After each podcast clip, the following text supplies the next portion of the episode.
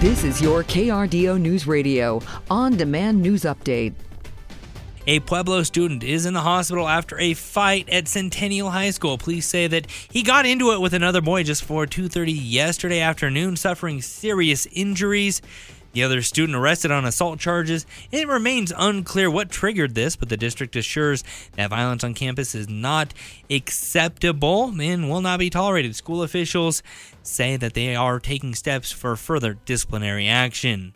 Arming teachers, that's what one Colorado Springs school district will be discussing today.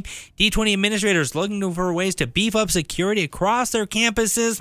One option will be training staff through the state's FASTER program so they know how to carry guns safely. More than 400 other districts already use that program.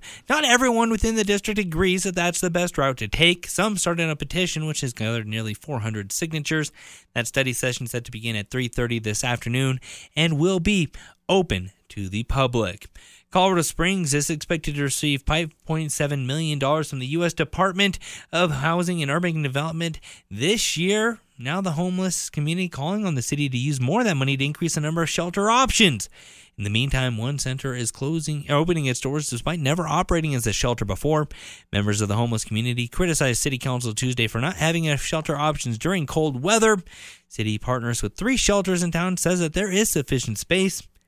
Samantha Christensen with the Chinook Center says while they're not a shelter, they're becoming one out of necessity. We were, like everyone else, really surprised that there weren't other city warming shelters opening up. The city says that they're looking at the issues that impacted the homeless community during our freezing temperatures to see what needs to be improved.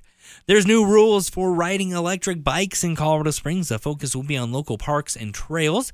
Colorado Springs Trails Open Space Parks Manager Lana Thielen says that e bikes are currently not allowed on TOPS property, but it's time for a critical look and maybe an update to these rules. It is a very complex issue. On the surface, it may seem as simple as just whether or not we allow e bikes, but we do have a lot of um, regulating factors that come into play.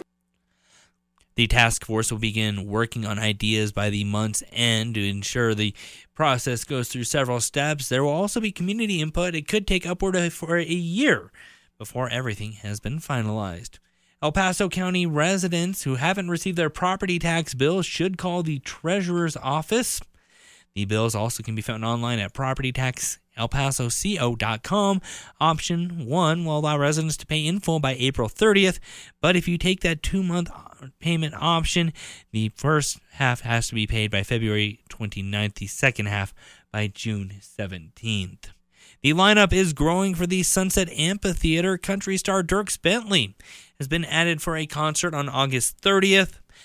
Tickets go on sale for that concert tomorrow. The music venue opens on August 9th in Colorado Springs, southwest of I 25 and Northgate Boulevard, southeast, excuse me. Uh, pop rock band OneRepublic, who was formed right here in Colorado, is playing the first two opening nights. Both shows of those are sold out. Tickets remain available for the following week, which will be the Beach Boys.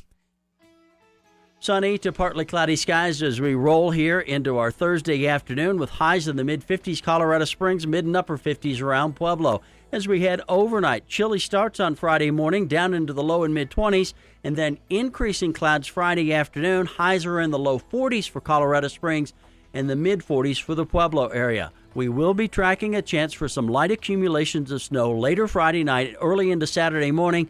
Generally, one to two inches Colorado Springs, a trace to an inch around the Pueblo area. Cool temperatures in the 40s again for Saturday. From the Storm Tracker 13 Weather Center, I'm meteorologist Chris Larson for KRDO News Radio. Get news, traffic, weather live on KRDO's Morning News weekday mornings from 5 to 9. KRDO's Afternoon News weekday afternoons from 4 to 7. On KRDO News Radio or anytime at krdo.com.